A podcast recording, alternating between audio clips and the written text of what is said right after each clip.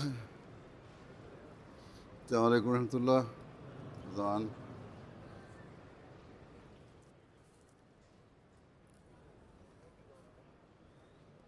അല്ലാഹു അക്ബർ അല്ലാഹു അക്ബർ അല്ലാഹു അക്ബർ അല്ലാഹു അക്ബർ.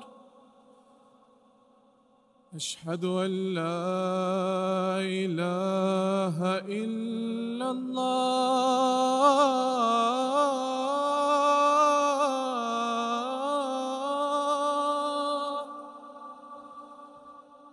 അഷ്ഹദു അല്ലാ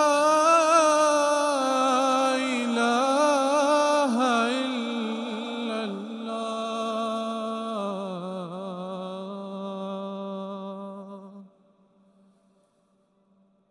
അഷ്ഹദു അന്ന മുഹമ്മദൻ റസൂലുള്ളാഹ്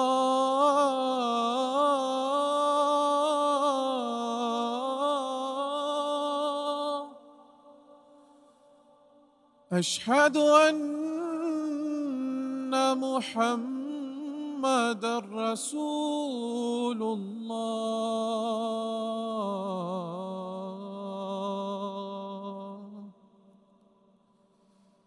ഹയ്യ അലസ്സലാം.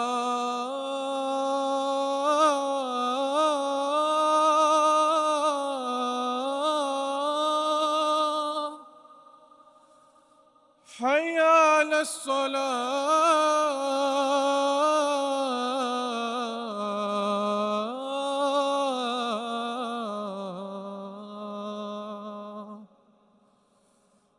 ഹയ്യ അലൽ ഫലാഹ്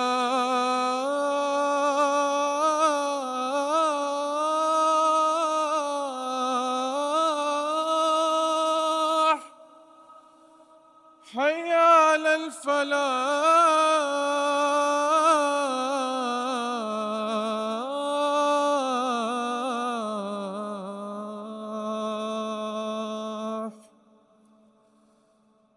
അല്ലാഹു അക്ബർ അല്ലാഹു അക്ബർ ലാ ഇലാഹ ഇല്ലല്ലാഹ്.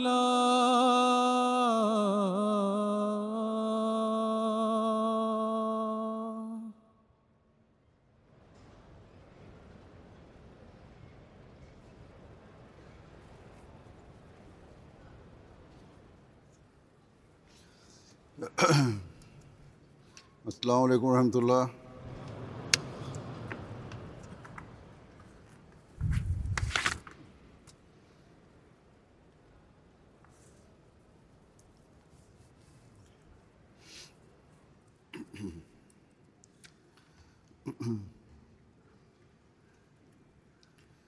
അശ്ഹദു അല്ലാ ഇലാഹ ഇല്ലല്ലാഹ് وحده لا شريك له وأشهد أن محمدا عبده ورسوله أما بعد أعوذ بالله من الشيطان الرجيم بسم الله الرحمن الرحيم അൽഹംദുലില്ലാഹി റബ്ബിൽ ആലമീൻ അർറഹ്മാനിർ റഹീം മാലികി യൗമിദ്ദീൻ ഇയ്യാക നഅ്ബുദു വ ഇയ്യാക നസ്തഈൻ اهدنا الصراط المستقيم صراط الذين أنعمت عليهم غير المغضوب عليهم ولا الضالين. الحمد لله. ഇന്ന് ജർമ്മനി അഹമ്മദിയ ജമാഅത്തിൻ്റെ ജൽസ സാലാന നാലു വർഷത്തെ തടസ്സങ്ങൾക്ക് ശേഷം വളരെ വിപുലമായ നിലയിൽ സംഘടിപ്പിക്കുകയാണ്. അള്ളാഹു ജൽസയിൽ പങ്കെടുക്കുന്ന എല്ലാവരെയും ജൽസയുടെ ഉദ്ദേശങ്ങൾ കരസ്ഥമാക്കുന്നവരാക്കി മാറ്റുമാറാകട്ടെ. അള്ളാഹു നമുക്ക് വീണ്ടും ഒരുമിച്ച് കൂടുവാൻ അവസരം തന്നിരിക്കുന്നുവെന്നും അങ്ങനെ പരസ്പരം കണ്ടുമുട്ടാമെന്നും സദസ്സുകൾ കൂടിയിരിക്കാമെന്നും മാത്രം കരുതി സന്തോഷിക്കേണ്ട.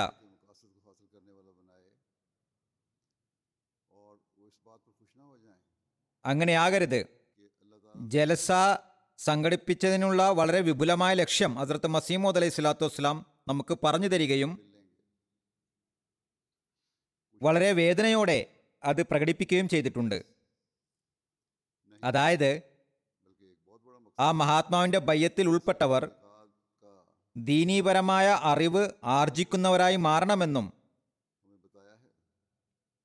ആത്മീയതയിൽ പുരോഗതി പ്രാപിക്കണം, അള്ളാഹുമായുള്ള ബന്ധത്തിലും സ്നേഹത്തിലും പുരോഗതി നേടണം, അവർ നബി സല്ലല്ലാഹു അലൈഹി വസല്ലം തിരുമേനിയെ പൂർണ്ണമായും പിൻപറ്റുന്നവരാകണം, നബി സല്ലല്ലാഹു അലൈഹി വസല്ലമയുമായി സ്നേഹബന്ധമുള്ളവരാകണം, ഭൗതികതയോടുള്ള സ്നേഹം തണുക്കുകയും ദീനിനെ മുന്തിക്കുകയും വേണം.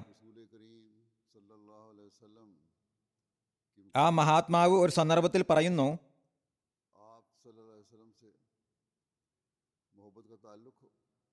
ഈ വിനീതനുമായി ബയ്യത്ത് ശൃംഖലയിൽ ഉൾപ്പെട്ടിട്ടുള്ള എല്ലാവരും അറിഞ്ഞുകൊള്ളട്ടെ, ബയ്യത്ത് ചെയ്യുന്നതിൻ്റെ ഉദ്ദേശം, ആ മഹാത്മാവ് ഒരു സന്ദർഭത്തിൽ പറയുന്നു, ഈ വിനീതനുമായി ബയ്യത്ത് ശൃംഖലയിൽ ഉൾപ്പെട്ടിട്ടുള്ള ആത്മാർത്ഥരായ ആളുകൾ അറിഞ്ഞുകൊള്ളട്ടെ, ബയ്യത്ത് ചെയ്യുന്നതിൻ്റെ ഉദ്ദേശം ഭൗതിക സ്നേഹം തണുക്കുകയും തൻ്റെ രക്ഷിതാവിനെയും തിരുനബി സല്ലല്ലാഹു അലൈഹി വസല്ലമയുടെ സ്നേഹം അതിജയിച്ചു നിൽക്കുകയും വേണമെന്നതാകുന്നു. ചുരുക്കത്തിൽ, ഹദ്റത്ത് മസീഹ് മൗഊദ് അലൈഹി സ്വലാത്തു വസ്സലാമിൻ്റെ ബയ്യത്തിൽ വന്നിട്ടുള്ളവർ ആദ്യ പരിശ്രമം ആത്മാർത്ഥരായ ആളുകളിൽ ഉൾപ്പെടുന്നതിന് വേണ്ടിയായിരിക്കണം. അവർക്ക് മേൽ അള്ളാഹുവിൻ്റെയും അവൻ്റെ റസൂലിൻ്റെയും സ്നേഹമായിരിക്കും അതിജയിച്ച് നിൽക്കുക. നമ്മുടെ എല്ലാ വാക്കിലും പ്രവൃത്തിയിലും അത് പ്രകടമാകേണ്ടതുമാണ്. ഈ വർഷം ജമാഅത്ത് അഹമ്മദിയ ജർമ്മനിയെ സംബന്ധിച്ചിടത്തോളം ജർമ്മനിയിൽ ജമാഅത്ത് സ്ഥാപിതമായിട്ട് നൂറ് വർഷം പൂർത്തിയായിരിക്കുകയാണ്. ഈ വർഷം ജമാഅത്ത് ഇവിടെ സ്ഥാപിതമായി നൂറു വർഷമായ വേളയിലാണ് തങ്ങൾ ജലസ നടത്തുന്നതെന്നും ഇത് ജമാഅത്തിൻ്റെ സ്ഥാപനത്തിൻ്റെ നൂറാം വർഷത്തിലെ ജലസയാണെന്നുള്ള കാര്യത്തിൽ ജർമ്മൻ ജമാഅത്തിലെ അംഗങ്ങൾ എക്സൈറ്റഡ് ആണ്.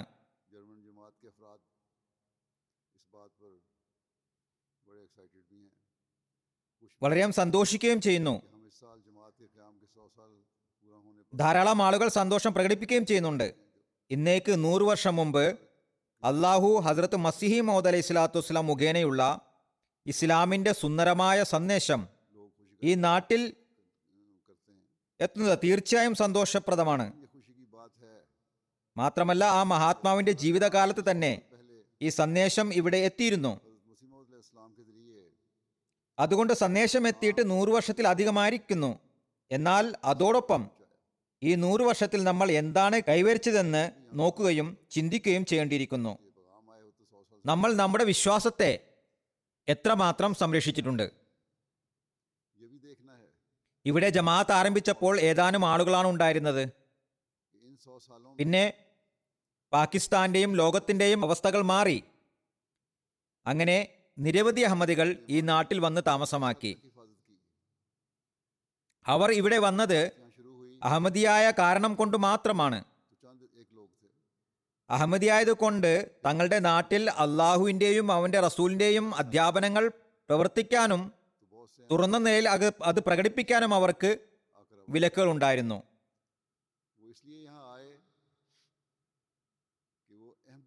ആയതിനാൽ ഇവിടെ വന്നപ്പോൾ മതസ്വാതന്ത്ര്യം ലഭിക്കുകയും തുറന്ന നിലയിൽ തങ്ങളുടെ ദീൻ ആചരിക്കാൻ കഴിയുകയും ചെയ്തിരിക്കുന്ന അവർ ഒരു പ്രത്യേക പരിശ്രമത്തോടു കൂടി തങ്ങളുടെ അവസ്ഥകളിൽ പരിശുദ്ധ മാറ്റം വരുത്തിക്കൊണ്ട് അതിൽ അടിയുറച്ചു നിൽക്കാൻ ശ്രമിക്കേണ്ടതാണ്.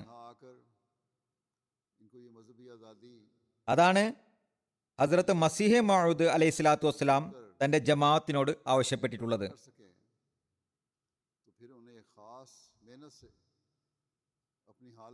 ആ പരിശ്രമം നമ്മൾ ചെയ്തിട്ടുണ്ടോ?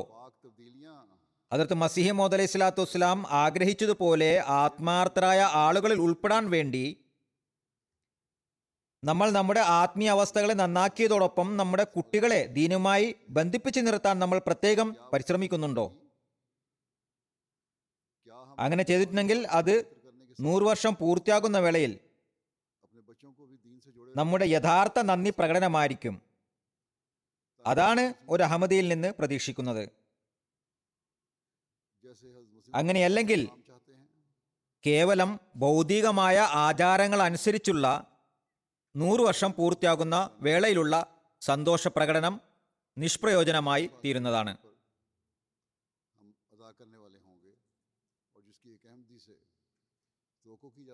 ഹദ്രത്ത് മസീഹ് മൗഊദ് അലൈഹി സ്വലാത്തു വസ്സലാം നിരവധി തവണ തൻ്റെ ബയ്യത്തിൽ ചേരുന്നവർക്കുള്ളിൽ പരിശുദ്ധവും വിപ്ലവാത്മകവുമായ മാറ്റം വരുത്തുന്നതിന് വേണ്ടി രൂപരേഖ നൽകിയിട്ടുണ്ട്, അവർക്ക് ഉപദേശങ്ങൾ നൽകിയിട്ടുണ്ട്. ആയതിനാൽ ഹസ്രത്ത് മസീഹ് മൗഊദ് അലൈഹി സ്വലാത്തു വസ്സലാമിൻ്റെ ബയ്യത്തിൽ വന്ന നമ്മൾ യഥാർത്ഥത്തിൽ ആത്മാർത്ഥതയുള്ളവരിൽ ഉൾപ്പെടുന്നവരാണെങ്കിൽ നമ്മൾ എപ്പോഴും ആ കാര്യങ്ങളെ അയവിറക്കേണ്ടതാണ്. മാത്രമല്ല, ഹദ്രത്ത് മസീഹ് മൗഊദ് അലൈഹി സ്വലാത്തു വസ്സലാമിൻ്റെ ബയ്യത്തിൽ വന്നതിൻ്റെ ഉദ്ദേശം നമ്മൾ എത്രമാത്രം പൂർത്തിയാക്കി എന്നതിൽ നമ്മുടെ വാക്കുകളെയും പ്രവൃത്തികളെയും താരതമ്യം ചെയ്ത് നോക്കേണ്ടതുമാണ്. നമ്മൾ ഈ വികസിത രാഷ്ട്രത്തിൽ വന്നതിനു ശേഷം നമ്മൾ നമ്മുടെ ഉദ്ദേശങ്ങൾ വിസ്മരിച്ചിട്ടുണ്ടോ? ഭൗതികതയുടെ കണ്ണഞ്ചിപ്പിക്കുന്ന ലോകം നമ്മുടെ ബയ്യത്തിന്റെ ലക്ഷ്യത്തെ വിസ്മരിപ്പിക്കുന്നുണ്ടോ? അത് വിസ്മരിപ്പിക്കുന്നുവെങ്കിൽ ഈ ശതാബ്ദി ആഘോഷം വ്യർത്ഥമാകുന്നു.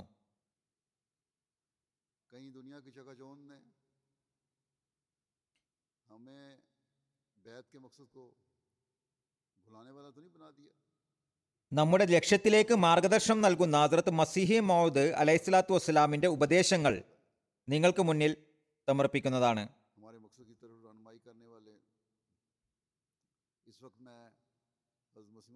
ഏറ്റവും ആദ്യം ബയ്യത്തുകൊണ്ട് എന്താണ് പ്രതീക്ഷിക്കുന്നതെന്ന ആ മഹാത്മാവിന്റെ പാഠങ്ങൾ കേൾപ്പിക്കാം. പറയുന്നു, ബയ്യത്ത് ചെയ്തതുകൊണ്ട് മാത്രം അള്ളാഹു തൃപ്തിപ്പെടുമെന്ന് കരുതേണ്ട, അത് വെറും പുറന്തോടാകുന്നു, പുറമേയുള്ള തൊലിയാകുന്നു. കാമ്പ് അതിനുള്ളിലാണുള്ളത്. പുറമേ തൊലിയും അകത്ത് കാമ്പും എന്നതാണ് പൊതുവിലുള്ള പ്രകൃതി നിയമം. തൊലി കൊണ്ട് പ്രയോജനമൊന്നുമില്ല, അകക്കാമ്പാണ് എടുക്കാറുള്ളത്.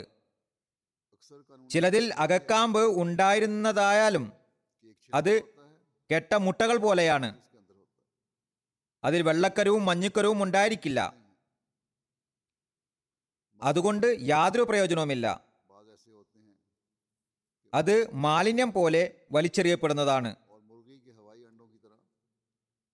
ഒരുപക്ഷെ ഏതാനും നിമിഷം കുട്ടികൾക്ക് കളിപ്പാട്ടമായാലായി.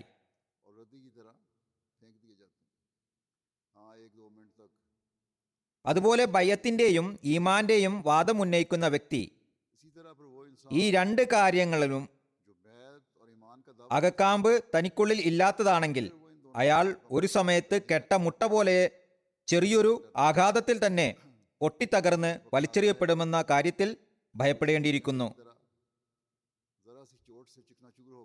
ജമാഅത്തിൽ നിന്ന് പിന്മാറുന്നവന്റെ അവസ്ഥ ഇതുതന്നെയായിരിക്കും.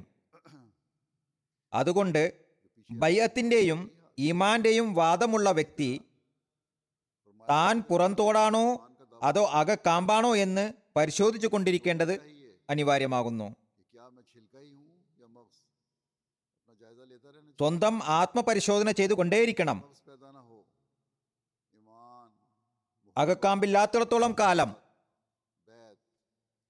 ഈമാനും സ്നേഹവും അനുസരണവും ബയ്യത്തും ആദർശവും ഇസ്ലാമിന്റെ അനുയായനമെന്നുള്ള വാദവും ഉന്നയിക്കുന്നവൻ തന്റെ വാദത്തിൽ സത്യസന്ധനായിരിക്കില്ല. ഓർക്കുക, ദൈവസവിധത്തിൽ അകക്കാമ്പിനല്ലാതെ പുറംതോടിന് ഒരു വിലയുമില്ല. നല്ലവണ്ണം ഓർത്തുകൊള്ളുക, മരണം എപ്പോൾ വരുമെന്നറിയില്ല. എന്നാൽ മരിക്കേണ്ടത് അനിവാര്യമാണെന്ന കാര്യമുറപ്പാണ്. ആയതിനാൽ വെറും വാദങ്ങളിൽ ഒരിക്കലും തൃപ്തിപ്പെടുകയും സന്തോഷിക്കുകയും ചെയ്യരുത്. അതൊരിക്കലും പ്രയോജനപ്രദമായ കാര്യമല്ല. മനുഷ്യൻ തന്നിൽ നിരവധി മരണങ്ങളെ വരിക്കുകയും വളരെ വിപ്ലവാത്മക മാറ്റങ്ങളിലൂടെ കടന്നു വരികയും ചെയ്യാത്തിടത്തോളം മനുഷ്യത്വത്തിന്റെ യഥാർത്ഥ ഉദ്ദേശം കരസ്ഥമാക്കാൻ കഴിയില്ല. ചുരുക്കത്തിൽ, ബയ്യത്തിന്റെ കടമ നിറവേറ്റുക എന്നത് നിസ്സാര കാര്യമല്ല. നമ്മളെപ്പോഴും ദൈവിക കൽപ്പനകൾക്ക് വിധേയമായി ചലിക്കാൻ ശ്രമിക്കുമ്പോൾ മാത്രമാണ് ഇത് സാധ്യമാകുകയുള്ളൂ. ഭൗതിക ആനന്ദങ്ങളെ അകറ്റിയാൽ മാത്രമേ ഒരാൾക്ക് ഈ സ്ഥാനം കൈവരിക്കാൻ കഴിയുകയുള്ളൂ.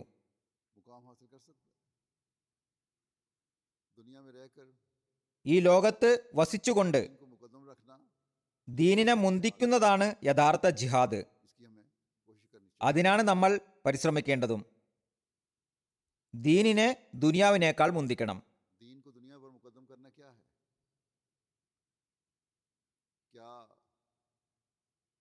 ഭൗതിക ലോകത്തെ പൂർണ്ണമായും ഉപേക്ഷിക്കേണ്ടതുണ്ടോ? ഇതിനെ വിശദീകരിച്ചുകൊണ്ട് അതിർത്ത് മസീഹ് മൗഊദ് അലൈഹി സ്വലാത്തു വസ്സലാം പറയുന്നു,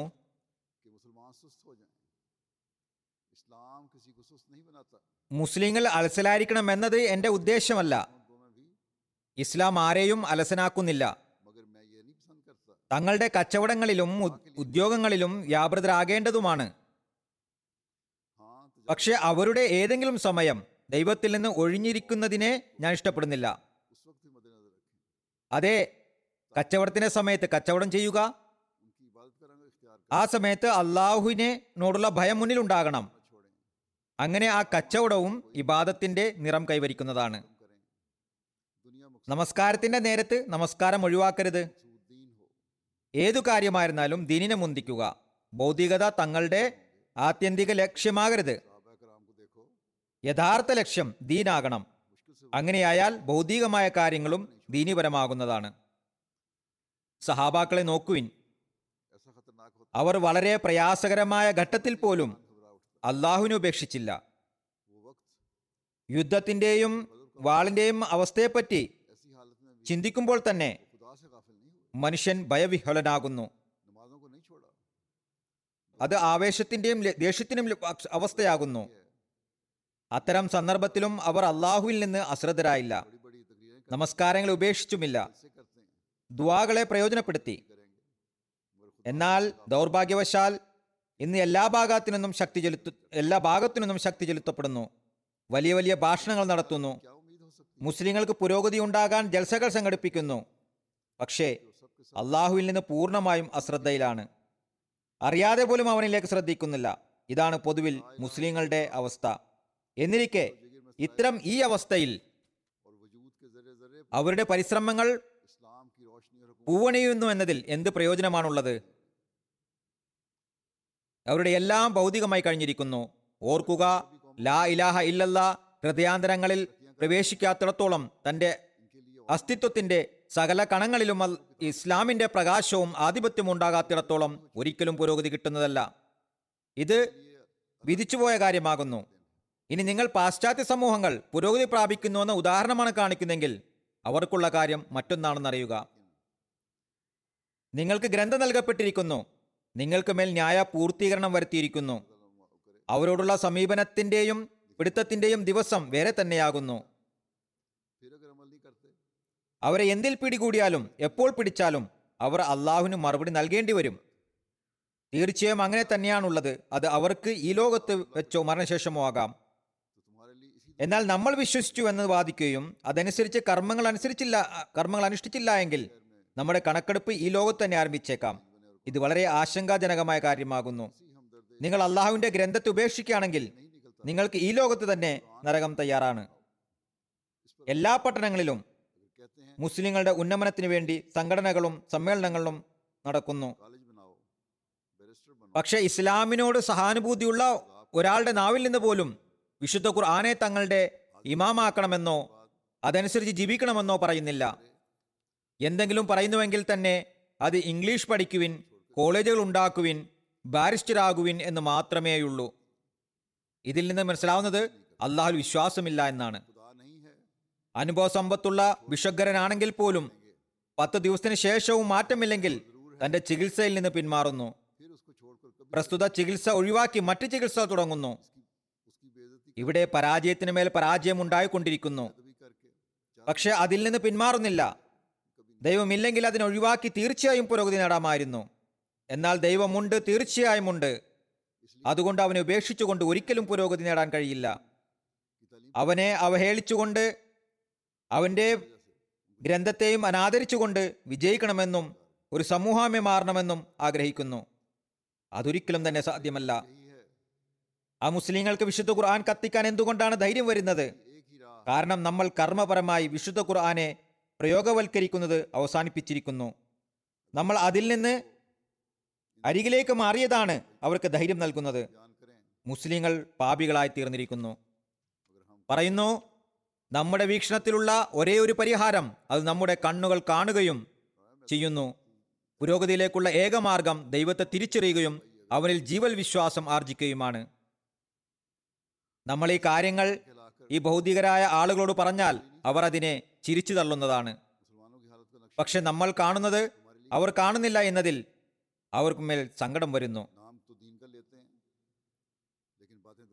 വിശുദ്ധ ഖുർആൻ അനുസരിച്ച് പ്രവർത്തിക്കുന്നില്ല എങ്കിൽ മുസ്ലിങ്ങൾക്ക് അധപതനത്തിനു മേൽ അധപതനമാണെന്ന് ഞാൻ കാണുന്നു. ആയതിനാൽ മുസ്ലിങ്ങളാണെന്ന് പറയപ്പെടുമ്പോൾ പിന്നെ ഇരട്ടത്താപ്പ് നടക്കുന്നതല്ല. മുസ്ലിങ്ങളുടെ അവസ്ഥയുള്ള ചിത്രം നമുക്ക് ഏറെ ഗുണപാഠദായകമാണ്. ദീനിന്റെ പേരാണ് പറയുന്നതെങ്കിലും ദുനിയാവിന്റെ കാര്യങ്ങളാണ് പറയുന്നത്.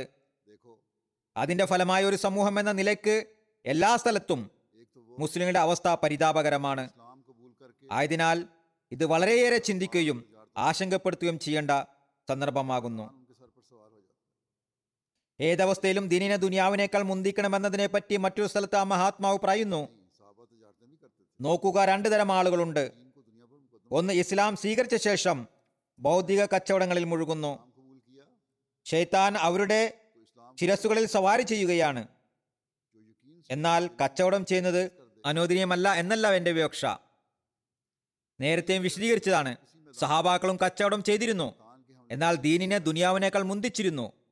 അവർ ഇസ്ലാം സ്വീകരിച്ചപ്പോൾ അവരുടെ ഹൃദയങ്ങളെ ദൃഢജ്ഞാനത്താൽ ഉന്തിലിതമാക്കുന്ന ഇസ്ലാമിനെ സംബന്ധിച്ച യഥാർത്ഥ ജ്ഞാനം അവർ കരസ്ഥമാക്കി. ഇക്കാരണം കൊണ്ടുതന്നെ അവർ ഒരു രംഗത്തും പിശാജിന്റെ ആക്രമണത്തിൽ പതറിപ്പോയില്ല. ഇത് ഓരോ അഹമ്മദിക്കും അടിസ്ഥാനപരമായ മാർഗദർശനമാകുന്നു. ഒരു കാര്യത്തിനും അവരെ സത്യം പറയുന്നതിൽ നിന്ന് തടയാൻ കഴിഞ്ഞില്ല. ആരെയും വഞ്ചിക്കാനോ തന്റെ ദീൻ ഉപേക്ഷിക്കാനോ പാടില്ല. എന്റെ വിവക്ഷ എന്തെന്നാൽ,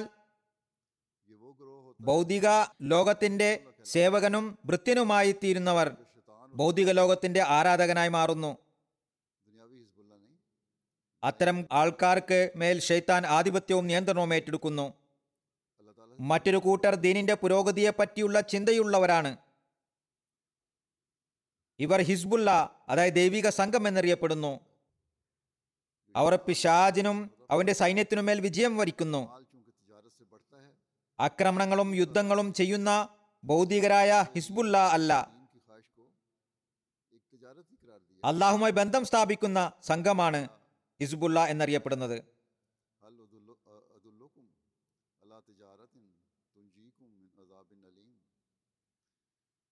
സമ്പത്ത് കച്ചവടമാകുന്നു. അത് കച്ചവടം മുഖേനയാണ് അഭിവൃദ്ധിപ്പെടുന്നത്. അതുകൊണ്ട് അള്ളാഹുവും ദീനിനെ പറ്റിയുള്ള അന്വേഷണത്തോളം പുരോഗതിയെയും ഒരു കച്ചവടമാണെന്ന് പറയുന്നു പറയുന്നു അൽ അദുല്ലുകും അലാ തിജാറത്തുൻ തുൻജീകും മിൻ അസാബിൻ അലീം. വേദനാജനകമായ ശിക്ഷയിൽ നിന്ന് രക്ഷിക്കുന്ന ഒരു കച്ചവടത്തെ പറ്റി ഞാൻ നിങ്ങൾക്ക് പറഞ്ഞു തരട്ടെയോ? അതെന്താണ്? അത് ദീനിന്റെ കച്ചവടമാകുന്നു. ഏറ്റവും ഉത്തമമായ കച്ചവടം ദീനാകുന്നു. അത് വേദനാജനകമായ ശിക്ഷയിൽ നിന്ന് രക്ഷിക്കുന്നു. ആയതിനാൽ ഞാനും അള്ളാഹുവിന്റെ ഇതേ വചനങ്ങൾ മുഖേന നിങ്ങളോട് പറയട്ടെ, അൽ അദുല്ലുക്കും അലാ തിജാറത്തിൻ തുൻജീകും മിൻ അസാബിൻ അലീം. ദീനിന്റെ പുരോഗതിയിലും ആവേശത്തിലും കുറവ് വരാത്തവരിലാണ് ഞാൻ കൂടുതൽ പ്രതീക്ഷ അർപ്പിക്കുന്നത്. ഈ ആവേശത്തിൽ കുറവ് വരുത്തുന്നവനുമേൽ ശൈത്താൻ നിയന്ത്രണം ഏറ്റെടുക്കുവോ എന്ന് ഞാൻ ആശങ്കപ്പെടുന്നു. അതുകൊണ്ട് ഒരിക്കലും അലസത കാണിക്കാൻ പാടില്ല. അറിയാത്ത കാര്യങ്ങൾ ചോദിക്കേണ്ടതാണ്. അങ്ങനെ ദിവ്യജ്ഞാനത്തിൽ വർധനവ് ഉണ്ടാവുന്നതാണ്. ചോദിക്കുന്നത് നിഷിദ്ധമല്ല, നിഷേധമെന്ന നിലയിലും വിജ്ഞാന പുരോഗതിക്ക് വേണ്ടിയും ചോദിക്കേണ്ടതാണ്. ഏതെങ്കിലും കാര്യത്തെ നിഷേധിക്കാനാണെങ്കിലും ചോദിക്കുക. ചോദ്യങ്ങൾ ചോദിച്ച് മറുപടി നേടുക. ഉന്നത പുരോഗതിക്ക് വേണ്ടിയും ചോദിക്കേണ്ടതാണ്.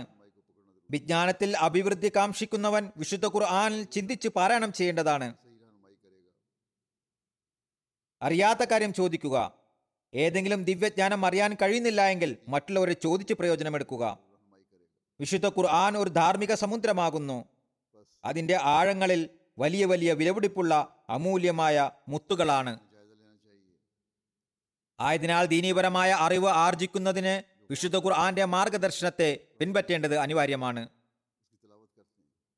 ഈ ഖുർആൻ മാത്രമാണ് ശരിയായ മാർഗദർശനം നൽകുകയും ഈ മാർഗം മാത്രമാണ് ദീനിനെ ദുനിയാവിനേക്കാൾ മുന്തിക്കാനുമുള്ള മാർഗദർശനം നൽകുകയുള്ളൂ. അതിനാൽ എത്ര പേർ ചിന്തിച്ച് ഖുർആൻ പാരായണം ചെയ്യുന്നുണ്ടെന്നും അതിനെ അനുസരിച്ച് പ്രവർത്തിക്കുവാൻ പ്രവർത്തിക്കാൻ ശ്രമിക്കുന്നുണ്ടെന്നും ആത്മപരിശോധന നടത്തേണ്ടതാണ്.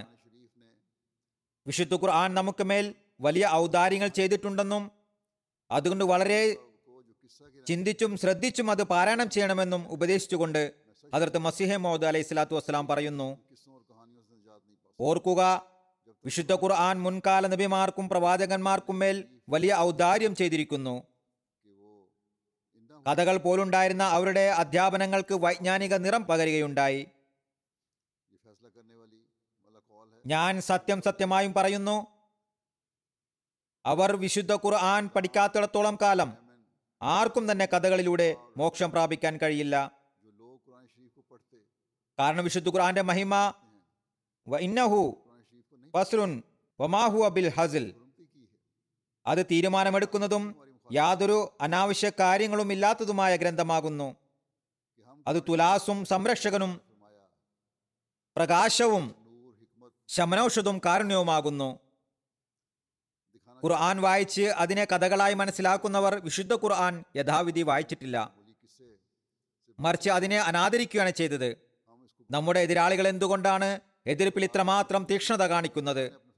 അതിനുള്ള കാരണം ഇത്രമാത്രമേയുള്ളൂ. വിശുദ്ധ ഖുർആനെ അള്ളാഹു പറഞ്ഞതുപോലെ പൂർണ്ണമായും പ്രകാശവും യുക്തിയും ദിവ്യജ്ഞാനവുമാണെന്ന് കാണിക്കാൻ ആഗ്രഹിക്കുന്നു.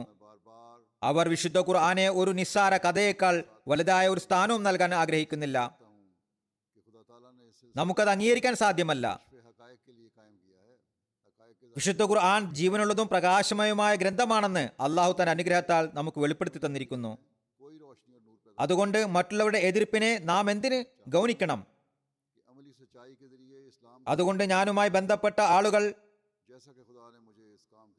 അവരുടെ ഉപദേശിക്കുകയാണ്, അള്ളാഹു ഈ പ്രസ്ഥാനത്തെ യാഥാർത്ഥ്യം വെളിപ്പെടുത്താനും പ്രഖ്യാപിക്കാനും വേണ്ടിയാണ് സ്ഥാപിച്ചിട്ടുള്ളത്. കാരണം ഇതുകൂടാതെ കർമ്മ ജീവിതത്തിൽ യാതൊരു പ്രകാശവും ഉണ്ടാക്കാൻ തരമില്ല. ഞാൻ ആഗ്രഹിക്കുന്നത് കർമ്മപരമായ സത്യം മുഖേന ഇസ്ലാമിന്റെ മേന്മ ലോകത്ത് വെളിപ്പെടണമെന്നാണ്. അള്ളാഹു ഈ ഒരു കാര്യത്തിനായിട്ടാണ് എന്നെ നിയോഗിച്ചിട്ടുള്ളത്. അതുകൊണ്ട് വിശുദ്ധ ഖുർആൻ ധാരാളമായി പാരായണം ചെയ്യുക. കഥയാണെന്ന് കരുതിക്കൊണ്ടല്ല, മറിച്ച് തത്വശാസ്ത്രമാണെന്ന് മനസ്സിലാക്കിക്കൊണ്ട് വായിക്കുവിൻ. ആയതിനാൽ വിശുദ്ധ ഖുർആനെ മനസ്സിലാക്കേണ്ടത് വളരെ അനിവാര്യമാകുന്നു. ഒരുപാട് ചോദ്യങ്ങൾ നിരവധി അഹമ്മദികൾ ചോദിക്കാറുണ്ട്.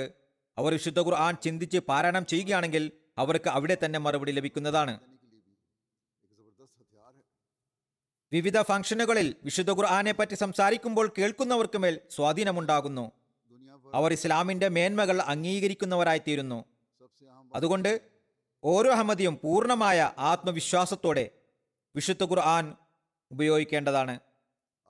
ഇത് നമ്മുടെ തർബിയത്തിന് മാർഗദർശനം നൽകുന്നത് പോലെ തന്നെ അന്യരുടെ ആക്ഷേപങ്ങൾക്ക് മറുപടി നൽകാനും ഒരു മഹത്തായ ആയുധമാകുന്നു. ദീനിന് ദുനിയാവിനേക്കാൾ മുൻഗണന നൽകുന്നവർക്ക് വേണ്ടി വേണ്ട പ്രധാന സംഗതി അവർക്ക് അള്ളാഹുവുമായും ബന്ധമുണ്ടായിരിക്കണമെന്നതാണ്.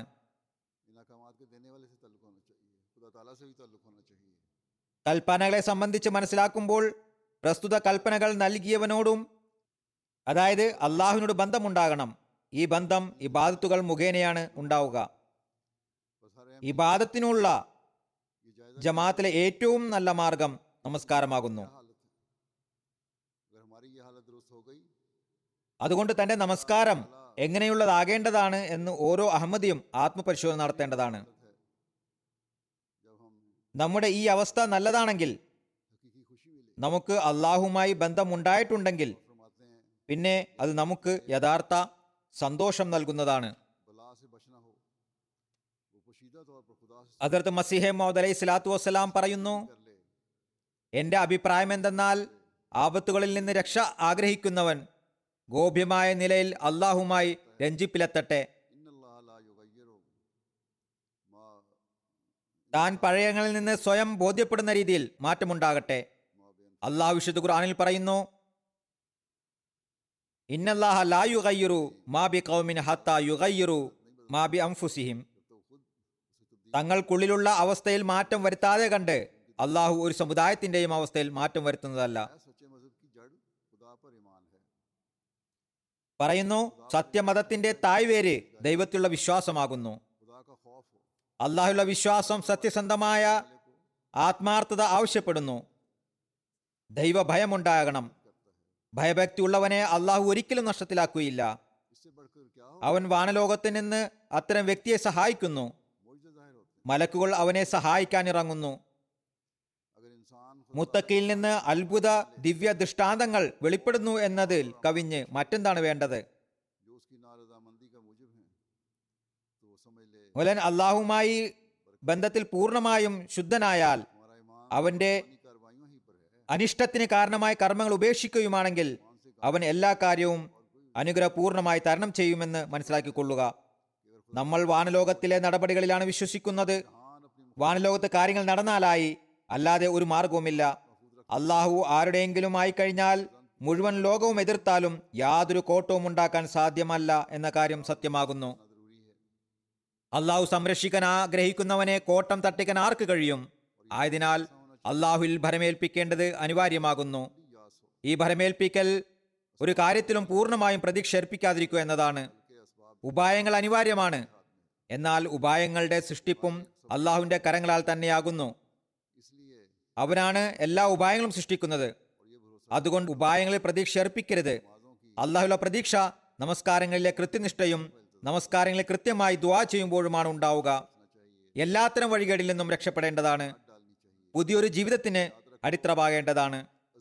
ഓർക്കുക, അള്ളാഹുവിനെ പോലെ സ്വന്തക്കാരനാകാൻ സുഹൃത്തിന് പോലും കഴിയില്ല. അവൻ തൃപ്തിപ്പെട്ടാൽ മുഴുവൻ ലോകവും തൃപ്തിപ്പെടുന്നതാണ്. അവൻ ആരോടെങ്കിലും സംപ്രീതനായാൽ തിരിഞ്ഞുപോയ ഉപായങ്ങളും ശരിയാകുന്നതാണ്. അലങ്കോലമായ ജോലികളും ശരിയാവുന്നതാണ്. അത് ദോഷകരമായ കാര്യത്തെ പ്രയോജനപ്രദമാക്കുന്നതാണ്. ഇതാണ് അവന്റെ ദൈവത്വം എന്ന് പറയുന്നത്. ഓർക്കുക, ആർക്ക് വേണ്ടിയാണോ ദുആ ചെയ്യപ്പെടുന്നത് അയാൾ തന്റെ കഴിവുകളെ പ്രയോജനപ്പെടുത്താൻ ശ്രമിക്കണം. അവൻ മറ്റ് ഏതെങ്കിലും വിധത്തിൽ അള്ളാഹുവിനെ പിണക്കുകയാണെങ്കിൽ ദുആയുടെ പ്രഭാവത്തെ തടയുന്നവനായി മാറുന്നതാണ്. സുന്നത്തിന്റെ മാർഗത്തിൽ ഉപായങ്ങളെ ഉപയോഗപ്പെടുത്തുന്നത് പാപമല്ല, പക്ഷേ മുൻഗണന അള്ളാഹുവിന് നൽകുക. അള്ളാഹുവിന്റെ കോപത്തിന് നിദാനമായ ഉപായങ്ങളെ സ്വീകരിക്കാതിരിക്കുവിൻ. നമസ്കാരത്തിൽ ആനന്ദം കിട്ടാതിരിക്കുന്നതിനുള്ള കാരണവും അതിന്റെ പ്രതിവിധിയും നിർദ്ദേശിച്ചുകൊണ്ട് ഹദ്റത്ത് മസീഹ് മൗഊദ് അലൈഹി സ്വലാത്തു വസ്സലാം പറയുന്നു, നമസ്കാരത്തിൽ അള്ളാഹു വെച്ചിട്ടുള്ള ആനന്ദത്തെ പറ്റി അറിവില്ലാത്തത് കൊണ്ടാണ് ജനങ്ങൾ നമസ്കാരത്തിൽ അലംഭാവവും അലസതയും കാണിക്കുന്നത്. വലിയൊരു കാരണം ഇത് തന്നെയാണ്. പിന്നെ പട്ടണങ്ങളിലും ഗ്രാമങ്ങളിലും കൂടുതൽ അലംഭാവവും അലസതയും കാണാം. അൻപത് ശതമാനം പോലും പൂർണ്ണമായ തയ്യാറെടുപ്പോടു കൂടിയും സത്യസന്ധമായ സ്നേഹത്തോടു കൂടിയും തന്റെ യഥാർത്ഥ യജമാന്റെ സവിധത്തിൽ തലകുനിക്കുന്നില്ല.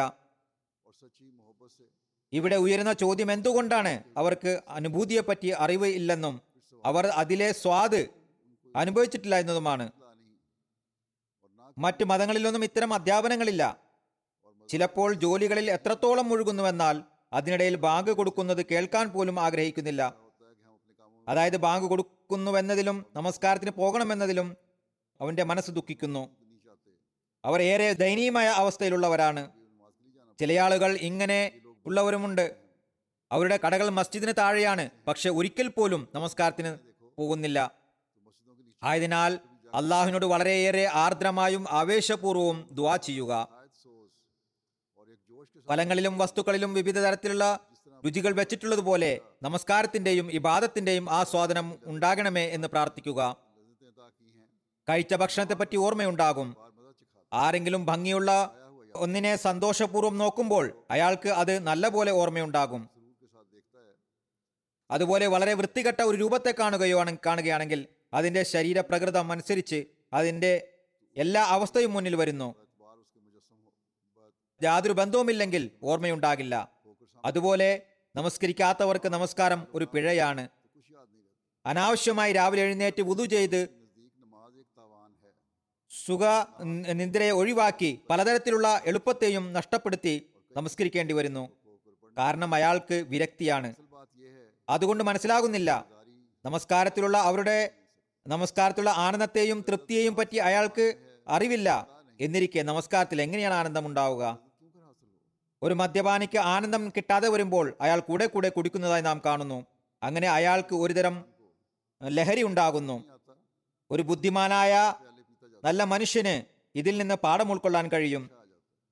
അതായത് നമസ്കാരത്തിൽ സ്ഥായിഭായം ഉണ്ടാക്കുകയും കൃത്യത പാലിക്കുകയും നമസ്കരിച്ചു കൊണ്ടിരിക്കുകയും ചെയ്താൽ അയാൾക്ക് അതിൽ ആനന്ദമുണ്ടാകുന്നതാണ്. മദ്യപാനിയുടെ മനസ്സിൽ ഒരു ആനന്ദത്തെ പറ്റി ഭാവനയുണ്ട്. അത് പ്രാപിക്കലാണ് അയാളുടെ ലക്ഷ്യം. അതുപോലെ നമ്മുടെ മനോമുഖര മുഖരത്തിലും നമ്മുടെ എല്ലാ കഴിവുകളുടെയും താല്പര്യം നമസ്കാരത്തിൽ ഇതേപോലെ ആനന്ദമാർജിക്കാൻ വേണ്ടിയുള്ളതായിരിക്കണം. പിന്നെ ആത്മാർത്ഥമായും ആവേശത്തോടും ആ മദ്യപാനിയെ പോലെ ഒരു അവസ്ഥയുണ്ടാകുന്നതിനായി പ്രസ്തുത ആനന്ദം കരസ്ഥമാക്കാൻ വേണ്ടി ദുആ ഉടലെടുക്കണം.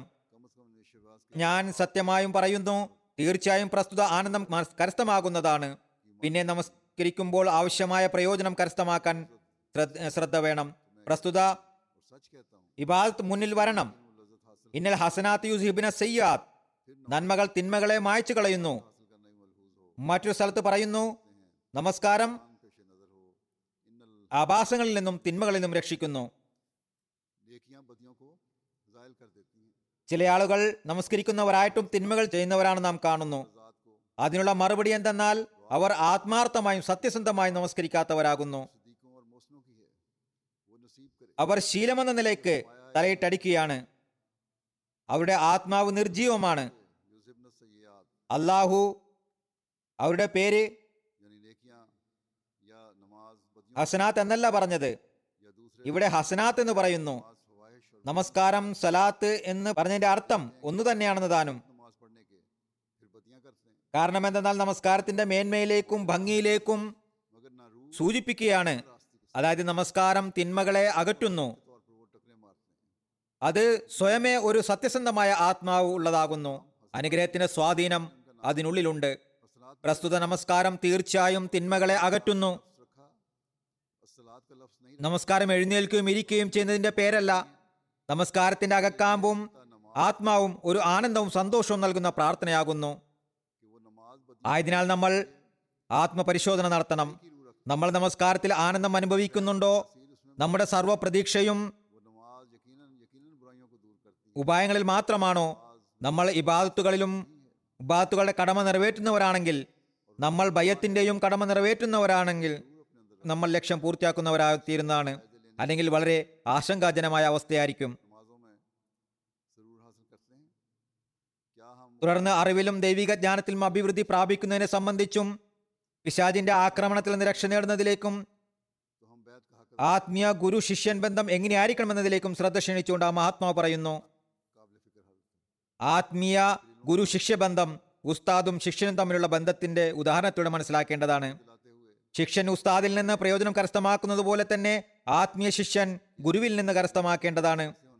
ശിഷ്യൻ ഉസ്താദുമായി ബന്ധം സ്ഥാപിക്കുകയും എന്നാൽ എൻ്റെ വിദ്യാ തൻ്റെ വിദ്യാഭ്യാസത്തിൽ മുന്നോട്ട് നീങ്ങുന്നില്ല എങ്കിൽ പ്രയോജനം കരസ്ഥമാക്കാൻ സാധിക്കില്ല. ഇതേ അവസ്ഥ തന്നെയാണ് ആത്മീയ ശിഷ്യൻ്റെയും. ചുരുക്കത്തിൽ ഇക്കാര്യത്തിൽ ബന്ധം സ്ഥാപിച്ചുകൊണ്ട് തൻ്റെ ദൈവിക ജ്ഞാനത്തെയും അറിവിനെയും വർദ്ധിപ്പിക്കേണ്ടതാണ്.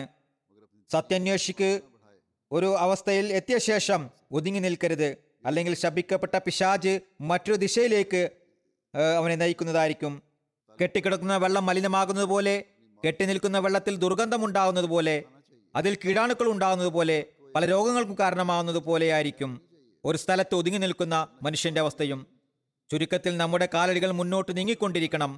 പറയുന്നു, അതേപോലെ വിശ്വാസി തന്റെ അഭിവൃദ്ധിക്കായി പ്രയത്നിക്കുന്നില്ല എങ്കിൽ അവൻ വീണുപോകുന്നതാണ്. ചുരുക്കത്തിൽ സൗഭാഗ്യവാന്റെ കടമ ദീനിന്റെ അന്വേഷണത്തിൽ വ്യാപൃതനായിരിക്കുക എന്നതാണ്. നമ്മുടെ നബി തിരുമേനി സല്ലല്ലാഹു അലൈഹി വസല്ലമയേക്കാൾ പരിപൂർണനായ ഒരു മനുഷ്യൻ ലോകത്ത് കട കഴിഞ്ഞു കടന്നു പോയിട്ടില്ല. എന്നാൽ ആ മഹാത്മാവിനും റബ്ബി സിദ്നി ഇൽമ എന്ന പ്രാർത്ഥനയുടെ അധ്യാപനം ലഭിച്ചിരുന്നു.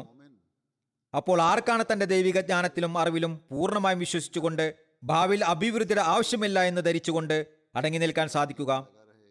തൻ്റെ അറിവിലും ദൈവിക ജ്ഞാനത്തിലും അഭിവൃദ്ധി കൈവരിക്കുന്നതനുസരിച്ച് ഇനിയും ധാരാളം കാര്യങ്ങൾ പരിഹരിക്കപ്പെടേണ്ടതുണ്ട് എന്ന് അവന് മനസ്സിലായിക്കൊണ്ടിരിക്കുന്നതാണ്.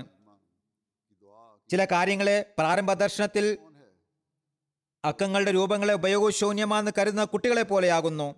അതായത് ജ്യോമെട്രിയുടെ രൂപങ്ങളെ അല്ലെങ്കിൽ ശാസ്ത്രജ്ഞന്മാരാൽ സൃഷ്ടിക്കപ്പെടുന്ന വിവിധ ഡയഗ്രത്തെ കുട്ടികൾ വെറും വരകളായാണ് മനസ്സിലാക്കുന്നത്. അതിനൊരു വിലയുമില്ലെന്ന് കരുതുന്നു.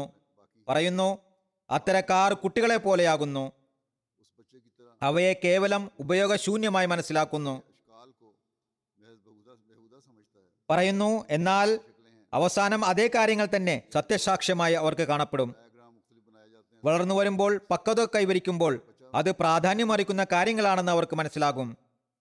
അതിനാൽ തൻ്റെ അവസ്ഥയിൽ പരിവർത്തനം കൊണ്ടുവരുന്നതോടൊപ്പം തന്നെ അറിവിനെ വർദ്ധിപ്പിക്കുന്നതിനായി എല്ലാത്തിനെയും പൂർത്തീകരിക്കേണ്ടതാണ്. പറയുന്നു, ധാരാളം അനാവശ്യ കാര്യങ്ങളെ ഒഴിവാക്കി ഈ ജമാഅത്തിനെ സ്വീകരിച്ചവരാണ് നിങ്ങൾ. അഥവാ നിങ്ങൾ അതിനുവേണ്ടി പൂർണ്ണ അറിവും ഉൾക്കാഴ്ചയും കരസ്ഥമാക്കുന്നില്ല എങ്കിൽ അതുകൊണ്ട് നിങ്ങൾക്ക് എന്ത് പ്രയോജനമാണുള്ളത്?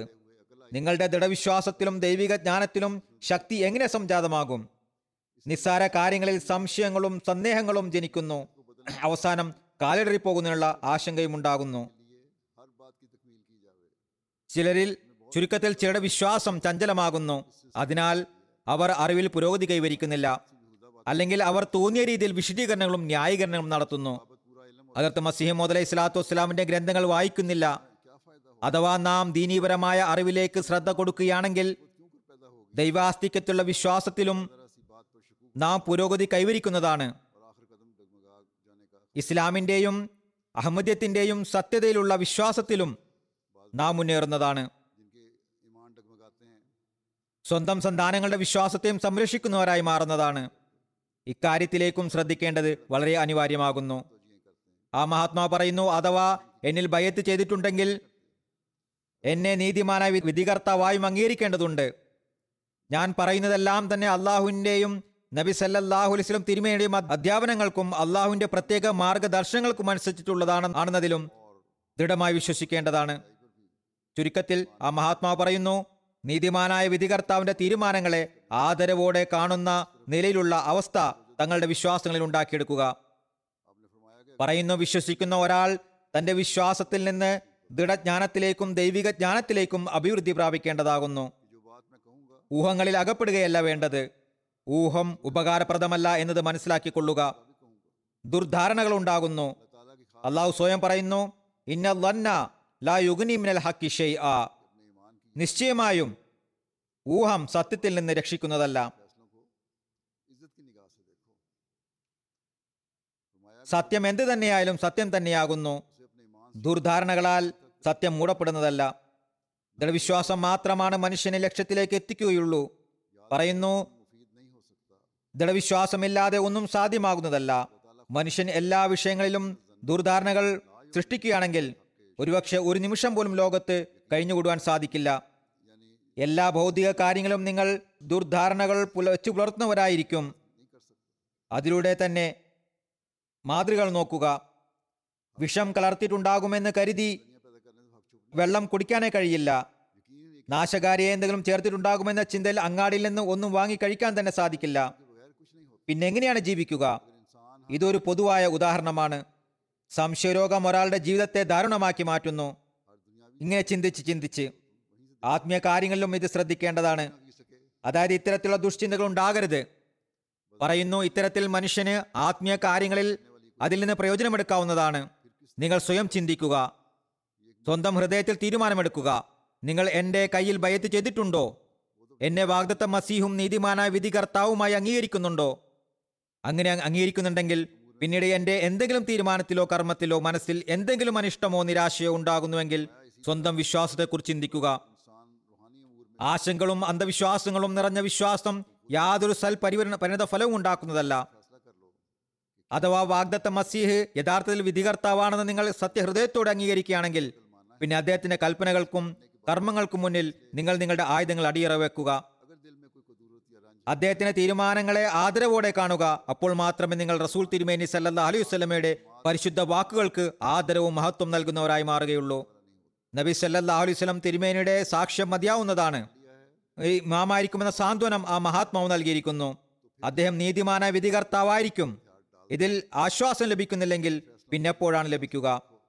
വിശ്വാസമുണ്ടായിരിക്കുകയും അതോടൊപ്പം മനസ്സിന്റെ ചില കോണുകളിൽ ദുഷ്ചിന്തകൾ ഉണ്ടായിരിക്കുകയും ചെയ്യുക എന്നത് ഉത്തമവും പരിശുദ്ധവുമായിരിക്കില്ല.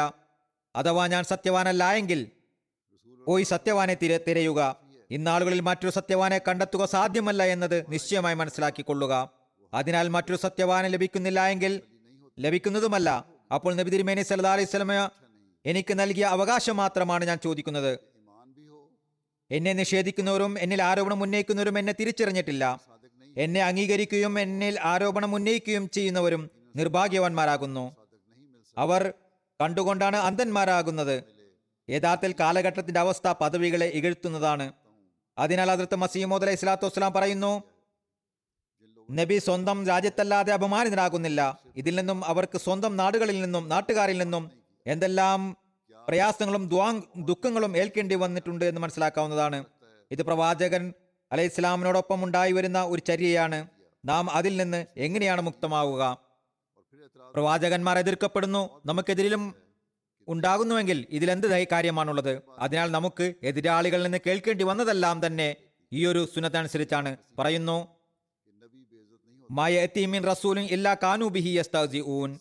അതായത് പരിഹസിക്കപ്പെടാത്ത ഒരു പ്രവാചകനും അവരുടെ വരുന്നില്ല. ഖേദമെന്ന് പറയട്ടെ, അഥവാ ഈ കൂട്ടർ സദുദ്ദേശത്തോടു കൂടി എന്റെ പക്കൽ വരികയാണെങ്കിൽ അള്ളാഹു എനിക്ക് നൽകിയത് അവർക്ക് കാണിച്ചു കൊടുക്കാമായിരുന്നു. അള്ളാഹു സ്വയം അവരിൽ അനുഗ്രഹം ചൊരിയുകയും അവർക്ക് മനസ്സിലാക്കി കൊടുക്കുകയും ചെയ്യുമായിരുന്നു. എന്നാൽ അവർ ലുബ്ധ് കാണിക്കുകയും ലുബ്ധും അസൂയം കാണിച്ചു. ഇനി ഞാൻ എങ്ങനെയാണ് അവർക്ക് മനസ്സിലാക്കി കൊടുക്കുക? ഇപ്പോൾ അവർക്ക് മുപ്പത്തി മുപ്പത്തിരണ്ട് വർഷങ്ങളായി അടയാളങ്ങൾ കണ്ടിട്ടും പാഠം പഠിക്കുന്നില്ല. പറയുന്നു, മനുഷ്യൻ സത്യഹൃദയത്തോടുകൂടി സത്യാന്വേഷണത്തിനായി വരുമ്പോൾ എല്ലാം തീരുമാനിക്കപ്പെടുന്നു. എന്നാൽ ഉദ്ദേശം അസഭ്യവും അക്രവുമാണെങ്കിൽ ഒന്നും സംഭവിക്കുന്നതല്ല. പറയുന്നു, ഇജുദുൽ കറാമയിൽ ഇബ്നു അറബിയിൽ നിന്നും എഴുതപ്പെട്ടിരിക്കുന്നു, വാഗ്ദത്ത മസീഹ് ആഗതരാകുമ്പോൾ അദ്ദേഹത്തെ കള്ളം കെട്ടിച്ചമയ്ക്കുന്നവൻ എന്നും വിവരദോഷി എന്നും പറയപ്പെടും. ദീനിനെ മാറ്റിമറിക്കുന്നു എന്നും വരെ പറയപ്പെടുന്നതാണ്.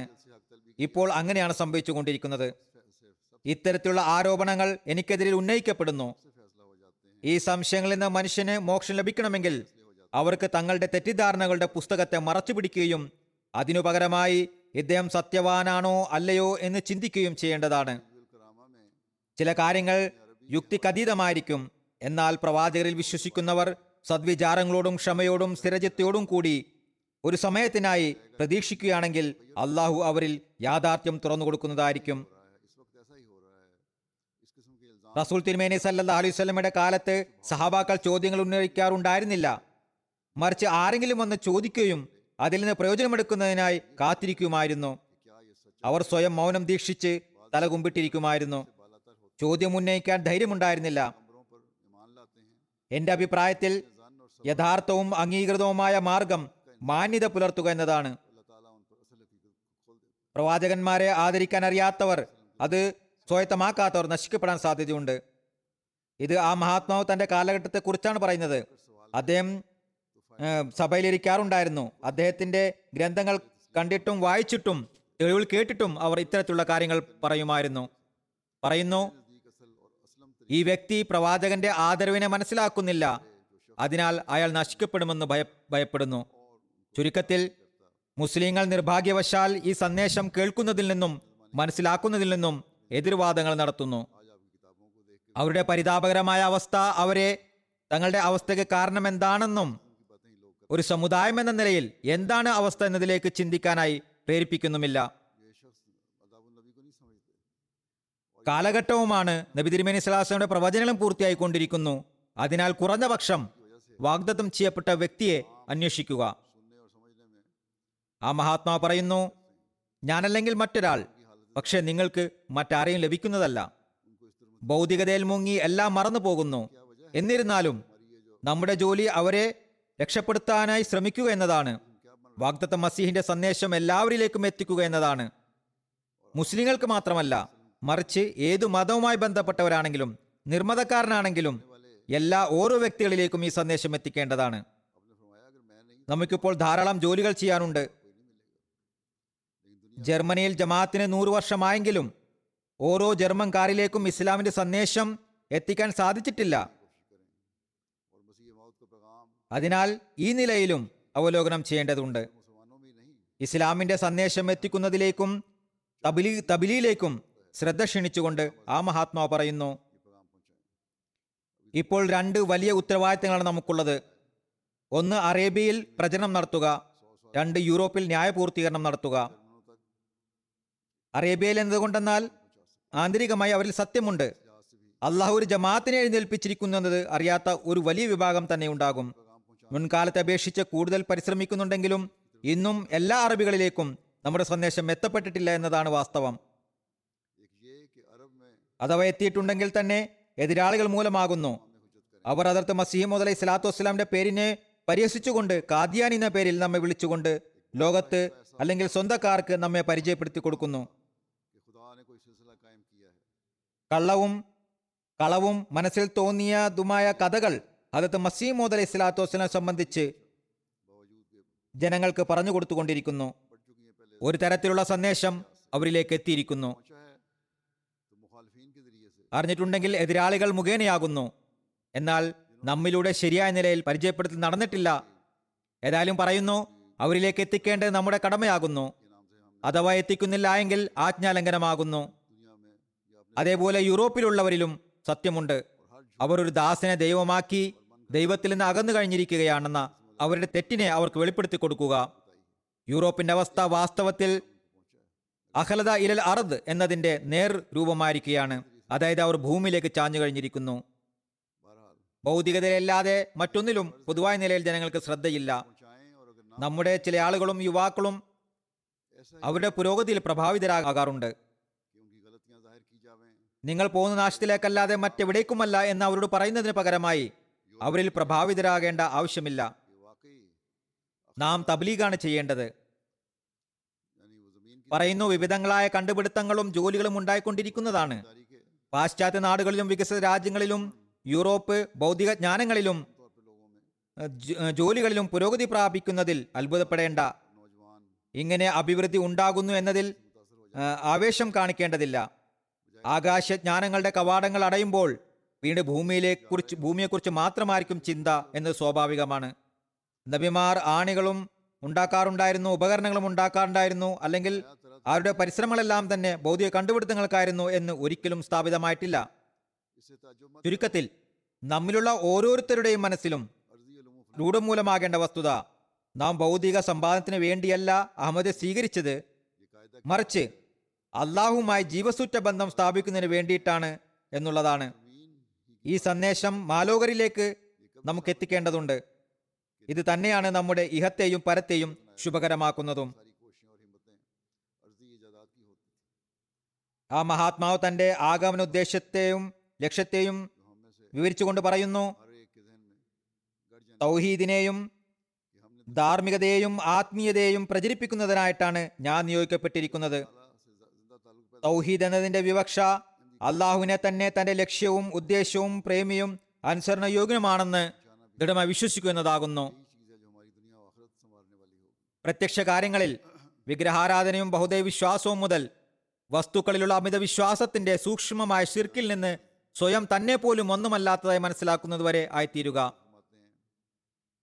ഒരു കാര്യത്തിലും തന്നെ സ്വന്തം മനസ്സിൻ്റെ ശിർക്ക് പോലും ഉൾപ്പെടാതിരിക്കുക. വളരെ സൂക്ഷ്മമായ വസ്തുക്കളുടെ ശിർക്കും ഉൾപ്പെടരുത്. ഇതാണ് ഇന്ന് ലോകം അകപ്പെട്ടിരിക്കുന്ന തൗഹീദ്. ഇതിൽ നിന്ന് രക്ഷ നേടേണ്ടതാണ്. ധാർമ്മികത എന്നതുകൊണ്ടുള്ള വിവക്ഷ മനുഷ്യന് ലഭ്യമായിട്ടുള്ള എല്ലാ കഴിവുകളെയും അതിൻ്റെ സ്ഥാനത്ത് ഉപയോഗിക്കുക എന്നതാണ്. ചിലതിനെ തീരെ ഉപേക്ഷിക്കുകയും ചിലതിൽ മാത്രം മൂല്യം നൽകുകയും ചെയ്യുക എന്നതാകരുത്. ഉദാഹരണമായി, ആരെങ്കിലും തൻ്റെ കൈകൾ മുറിച്ചു കളയുകയാണെങ്കിൽ അതുകൊണ്ട് എന്ത് മേന്മയാണ് ഉണ്ടാവുക? ഒരിക്കലുമില്ല. മറിച്ച് അള്ളാഹു നൽകിയിട്ടുള്ള എല്ലാ കഴിവുകളെയും അതിൻ്റെതായ സ്ഥാനത്ത് ഉപയോഗിക്കുക. അതിൽ അമിതത്വമോ ലുബ്ധമോ ഉണ്ടാകരുത്. അമിതത്വം എന്തെന്നാൽ, ഉദാഹരണമായി, ഘ്രാണശക്തി അമിതമായുള്ളയാൾ ഒരു പ്രത്യേകതരം രോഗിയായിത്തീരുന്നു. മണം പിടിക്കുന്നുള്ള കഴിവ് കൂടുതൽ ഉണ്ടാകുകയാണെങ്കിൽ അത് പ്രശ്നങ്ങൾ ഉണ്ടാക്കുന്നു. മണത്തറിയുന്നുള്ള ചിലരുടെ കഴിവ് കൂടുതലാകുന്നു. തൽഫലമായി അവർക്ക് ബുദ്ധിമുട്ടുകൾ ഉണ്ടാകാൻ തുടങ്ങുന്നു, തലവേദന ഉണ്ടാകാൻ തുടങ്ങുന്നു. അതുപോലെയുള്ള മറ്റു ചില ഗന്ധങ്ങളുമുണ്ട്, അവ മൂലം രോഗങ്ങൾ ഉണ്ടാകുന്നു. അതിനാൽ അള്ളാഹു മിതത്വത്തിൽ വെക്കട്ടെ, എല്ലാ രോഗങ്ങളിൽ നിന്നും സംരക്ഷിക്കട്ടെ, ആത്മീയ രോഗത്തിൽ നിന്നും എന്ന് ദുആ ചെയ്യേണ്ടതാണ്. പറയുന്നു, അമിതത്വത്തിലൂടെ ഒരു പ്രത്യേക രോഗമുണ്ടാകുന്നു, പിന്നീട് അതിലൂടെ മറ്റ് കഠിന രോഗങ്ങളും ഉണ്ടാവുകയും മൂർച്ഛിക്കുകയും ചെയ്യുന്നു. ലുബ്ധ എന്നാൽ അതിൻ്റെ കഴിവ് തികച്ചും നഷ്ടപ്പെടുന്നു. മിതത്വം എന്നാൽ രണ്ടും അതാതിൻ്റെ സ്ഥാനത്താവുക എന്നതാണ്. ഈയൊരു നിലയിലാണ് ധാർമ്മികതയെ ധാർമ്മികത എന്ന് പറയപ്പെടുക. ഇതിനെ സ്ഥാപിക്കുവാനാണ് ഞാൻ വന്നിട്ടുള്ളത്. രണ്ടിനും ഇടയിലുള്ള വഴിയാണ് നാം സ്വീകരിക്കേണ്ടത്. ഇസ്ലാം കൽപ്പിച്ചിട്ടുള്ള ഉന്നത ധാർമ്മിക ഗുണങ്ങൾ പ്രകടിപ്പിക്കാനായി പരിശ്രമിക്കേണ്ടതാണ്. പറയുന്നു, ആത്മീയത എന്നതുകൊണ്ടുള്ള വിവക്ഷ അള്ളാഹുമായി സത്യത്തിലധിഷ്ഠിതമായ ബന്ധം സ്ഥാപിതമാകുമ്പോൾ ഉണ്ടാകുന്ന അടയാളങ്ങളും ലക്ഷണങ്ങളുമാകുന്നു. ഇതെല്ലാം അവസ്ഥകളാകുന്നു. ഇത് സംജാതമാകുന്നത് വരെ മനുഷ്യന് മനസ്സിലാക്കാൻ സാധിക്കുന്നതല്ല. എന്നാൽ യഥാർത്ഥ ഉദ്ദേശം ഇതാകുന്നു. ചുരുക്കത്തിൽ, നമ്മെ ഒരു യഥാർത്ഥ വിശ്വാസിയായ മനുഷ്യനാക്കി തീർക്കുന്ന കാര്യങ്ങളാണിത്. അതിനാൽ നമ്മുടെ ലക്ഷ്യവും ഉദ്ദേശവും ഏറ്റവും വലിയ പ്രേമഭാജനവും അള്ളാഹുവിൻ്റെ അസ്തിത്വമാണെന്ന നിലയിലുള്ള നിലവാരത്തിലാണോ നാം ഉള്ളതെന്ന് പരിശോധിക്കേണ്ടത് അനിവാര്യമാകുന്നു. അഥവാ അങ്ങനെയല്ല എങ്കിൽ നാം ഇപ്പോൾ നമ്മുടെ വിശ്വാസത്തിൻ്റെ ദുർബലമായ നിലവാരത്തിനാണുള്ളത്. അള്ളാഹുവിന് മുന്നിൽ നമ്മുടെ എല്ലാ ഭൗതിക ആഗ്രഹങ്ങളും അവാസ്തവമാണോ അല്ലേ എന്ന് ആത്മപരിശോധന നടത്തേണ്ടത് അനിവാര്യമാകുന്നു. അങ്ങനെയാകുമ്പോഴാണ് നാം പള്ളിയുടെ അവകാശങ്ങളും പൂർത്തിയാക്കുന്നവരായി മാറുകയുള്ളൂ.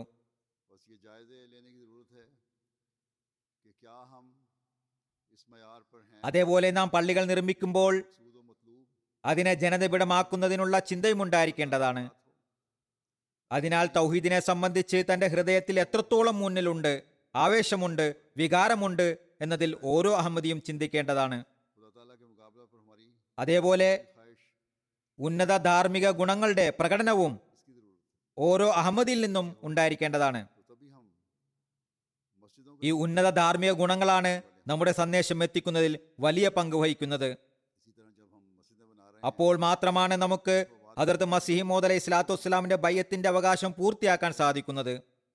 വിവിധ പള്ളികളുടെ ഉദ്ഘാടനത്തിനായി ഞാൻ പോകുമ്പോൾ അഹമ്മദികളെ പരിചയമുള്ളവർ പറയാറുള്ളത് അഹമ്മദികളുടെ സ്വഭാവം മഹത്തായതാണെന്നാണ്. എന്നാൽ ഒരു കുറവ് ഞാൻ കണ്ടിട്ടുണ്ട്. ഈ സൽ സ്വഭാവങ്ങൾ പ്രകടിപ്പിച്ചുകൊണ്ട് ഇസ്ലാം അഹമ്മദിയത്തിന്റെ പരിചയം യഥാർത്ഥമായ നിലയിൽ നൽകുന്നില്ല. അത്തരത്തിൽ പരിചയപ്പെടുത്തുമ്പോഴാണ് നാം ഹദ്റത്ത് മസീഹ് മൗഊദ് അലൈഹി സ്വലാത്തു വസ്സലാം പറഞ്ഞതുപോലെ അഹമ്മദിയത്തിൻ്റെയും ഇസ്ലാമിൻ്റെയും യഥാർത്ഥമായ സന്ദേശം യൂറോപ്പിലെ ജനങ്ങളിലേക്ക്, ഈ രാജ്യത്തെ ജനങ്ങളിലേക്ക് എത്തിക്കാൻ സാധിക്കുകയുള്ളൂ. അതുപോലെ ഉന്നത സ്വഭാവ ഗുണങ്ങളുടെ പ്രകടനം പരസ്പര ബന്ധങ്ങളിലും ഉണ്ടാകേണ്ടതാണ്. അന്യർക്കായി മാത്രമാകരുത്. അവർക്കായി ഉന്നത സ്വഭാവ ഗുണങ്ങൾ പ്രകടിപ്പിക്കുകയും വീട്ടിൽ സ്വന്തം സമുദായത്തിലും പ്രശ്നങ്ങൾ ഉണ്ടാക്കുകയും ചെയ്യുക. ധാർമ്മികതയുമായി ബന്ധപ്പെട്ട് നാം മുന്നിൽ വെക്കേണ്ട കാര്യങ്ങളാണിത്. ഇതാണ് ഉന്നത ധാർമ്മിക ഗുണങ്ങൾ. ഇവ സംജാതമാക്കുന്നതിനായിട്ടാണ് ഹദരത്ത് മസീഹ് മൗഊദ് അലൈഹി സ്വലാത്തു വസ്സലാം നബി തിരുമേനി സല്ലല്ലാഹു അലൈഹി വസല്ലമയുടെ ദാസത്വത്തിൽ ആഗതരായത്. വീണ്ടും പറയുന്നു, അള്ളാഹുവിനോടുള്ള കടമകളും സൃഷ്ടികളോടുള്ള കടമകളും ഉന്നതമായ നിലവാരത്തിൽ നിലനിർത്തുമ്പോഴാണ് ആത്മീയതയുടെ നിലവാരത്തിന്റെ പരിണിതഫലം തയ്യാറാകുന്നത്, പ്രകടമാകുന്നത്, ആത്മീയത സംജാതമായി എന്ന് മനസ്സിലാകുന്നത്. സ്വന്തക്കാർക്കും അന്യർക്കും ഒരു സൗന്ദര്യം നമ്മുടെ ഉള്ളിൽ ദർശിക്കാൻ സാധ്യമാകുന്നു. നമ്മുടെ കുട്ടികൾ നമ്മിൽ നിന്ന് പാഠം ഉൾക്കൊള്ളുന്നവരായിത്തീരുന്നു. അപ്പോഴാണ് നാം ഈ നിലവാരം കരസ്ഥമാക്കിയവരാണെന്ന് പറയാൻ സാധിക്കുകയുള്ളൂ. കഴിഞ്ഞ ദിവസം ജർമ്മനിയിൽ അമീർ സാഹിബിനോട് ചോദിക്കുകയുണ്ടായി, ഞങ്ങളുടെ അടുത്ത നൂറ്റാണ്ടിലേക്കുള്ള ടാർഗറ്റ് എന്താണ്? ഒന്നാമതായി ഞാൻ സൂചിപ്പിച്ച ഏതാനും കാര്യങ്ങൾ, മുഴുവൻ കാര്യങ്ങളുമില്ല, അത് മസീഹ് മൗഊദ് അലൈഹി സ്വലാത്തു വസ്സലാം നമ്മുടെ ശ്രദ്ധ ക്ഷണിച്ചുകൊണ്ട് പറഞ്ഞിട്ടുള്ള ഏതാനും കാര്യങ്ങൾ മാത്രമാണ്. അത് കഴിഞ്ഞു കടന്ന നൂറ്റാണ്ടിൽ അത് കരസ്ഥമാക്കിയോ എന്ന് അവലോകനം ചെയ്യുക. അള്ളാഹുമായി ഒരു സുദൃഢ ബന്ധം നമുക്ക് സാധ്യമായോ? നമ്മുടെ നമസ്കാരങ്ങൾക്ക് ഉന്നത നിലവാരം കൈവന്നുവോ? നമസ്കാര സമയങ്ങളിൽ നാം ഭൗതിക ജോലികൾ ഉപേക്ഷിച്ച് നമസ്കാരത്തിനായി സന്നിഹിതരാകുന്നുണ്ടോ? അതോ കേവലം പള്ളികൾ നിർമ്മിക്കുന്നതിൽ മാത്രമാണോ ശ്രദ്ധയുള്ളത്? നാം ഖുർആൻ പാരായണത്തിൽ കൃത്യനിഷ്ഠയുള്ളവരാണോ? നാം വിശുദ്ധ ഖുർആന്റെ കൽപ്പനകളെ അന്വേഷിച്ച് അത് പ്രാവർത്തികമാക്കുന്നതിനായി പരിശ്രമിക്കുന്നവരാണോ? നാം നമ്മുടെ മക്കളെ ദീനുമായി ബന്ധപ്പെടുത്തുന്നതുമായി ബന്ധപ്പെടുത്തുന്നതിനായി പൂർണ്ണമായും പരിശ്രമിക്കുന്നവരാണോ? നമുക്ക് നമ്മുടെ മക്കളുടെ ഭൗതിക വിദ്യാഭ്യാസത്തിൽ മാത്രമാണോ ശ്രദ്ധ? അതോ അവരുടെ ദീനിനെ കുറിച്ചും ശ്രദ്ധിക്കുന്നവരാണോ? നമ്മുടെ ഉന്നത സ്വഭാവ ഗുണങ്ങളിൽ, നമ്മുടെ പരസ്പരമുള്ള ബന്ധങ്ങളിലും റുഹമാഉ ബൈനഹും എന്നതിന്റെ നേർക്കാഴ്ച പ്രകടിപ്പിക്കുന്ന നിലവാരത്തിലാണോ ഉള്ളത്?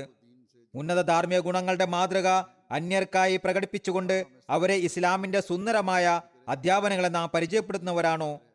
അതോ എവിടെയെങ്കിലും ഉന്നത സ്വഭാവ ഗുണം പ്രകടിപ്പിച്ച് നാം സമാധാന പ്രിയരാണെന്ന് പറയുന്നവർ മാത്രമാണോ?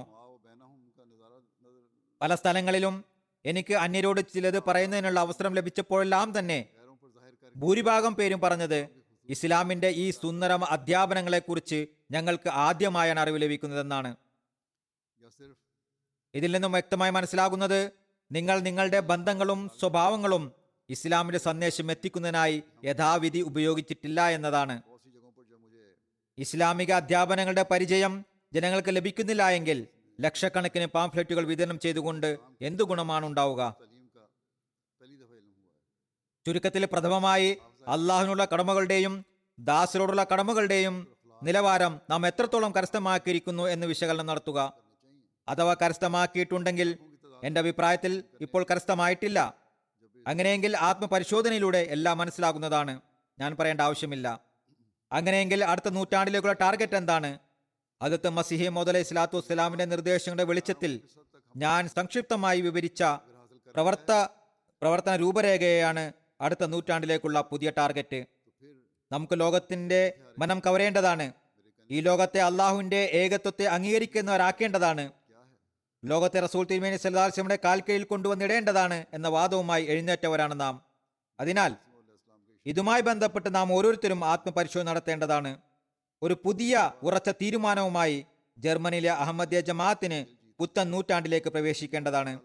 അതായത്, നാം ദീനിന് ദുനിയാവിനേക്കാൾ മുൻഗണന നൽകിക്കൊണ്ട് തങ്ങളുടെ ഈ ലക്ഷ്യത്തെ കരസ്ഥമാക്കുന്നതിനായി കഠിന പ്രയത്നം നടത്തുന്നതാണെന്നും തങ്ങളുടെ മക്കൾക്കും തലമുറകൾക്കും ഈ ഉപദേശങ്ങൾ നൽകിക്കൊണ്ടിരിക്കുന്നതാണെന്നും അള്ളാഹുമായുള്ള ബന്ധത്തിന്റെ ഈ ഉണർവ് ഒരു തലമുറയിൽ നിന്നും അടുത്ത തലമുറയിലേക്ക് പകർന്നു പോകുന്നതിനുള്ള ശിക്ഷണം അവർക്ക് നൽകുന്നതാണെന്നും ഉറച്ച തീരുമാനം. അള്ളാഹു നമുക്ക് അതിനുള്ള സൗഭാഗ്യം തന്നനുഗ്രഹിക്കുമാറാകട്ടെ.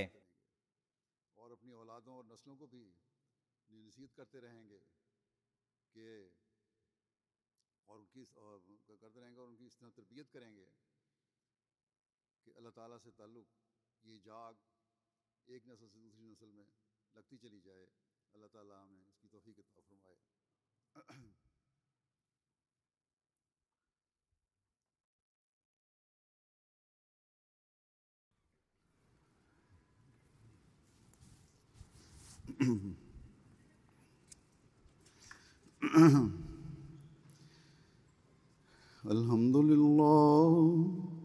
الحمد لله نحمده ونستعينه ونستغفره ونؤمن به ونتوكل عليه ونعوذ بالله من شرور أنفسنا ومن سيئات أعمالنا من يهده الله فلا مضل له ومن يضل فلا هادي له ونشهد أن لا إله إلا الله ونشهد أن محمدا عبده ورسوله عباد الله رحمكم الله إن الله يأمر بالعدل والإحسان وإيتاء ذي القربى وينهى عن الفحشاء والمنكر والبغي يعظكم لعلكم تذكرون اذكروا الله يذكركم وادعوه يستجب لكم ولذكر الله أكبر.